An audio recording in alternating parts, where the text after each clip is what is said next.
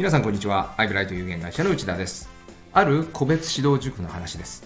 先生が生徒に指導して理解できたら逆をするそうです。つまり理解した生徒が先生に教えるのです。これで生徒が本当に理解しているか明確になると言います。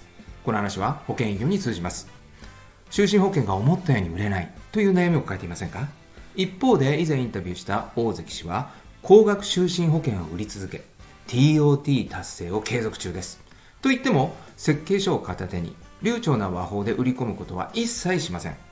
成功の秘密は個別指導塾の話と全く同じで逆です。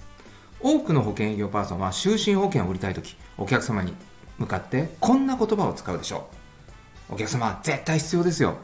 間違いではありませんが大関氏はこれが全く逆なのです。絶対必要ですね。こうお客様に言わせるのです。お客様が就寝保険の必要性を強く認識した言葉でこうなれば確実に販売につながります。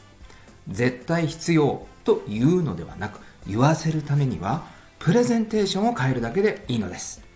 大関氏へのインタビューを音声を今なら30分無料で聞きます。下記のリンクをクリックしてみてください。それではまた次回をお楽しみに。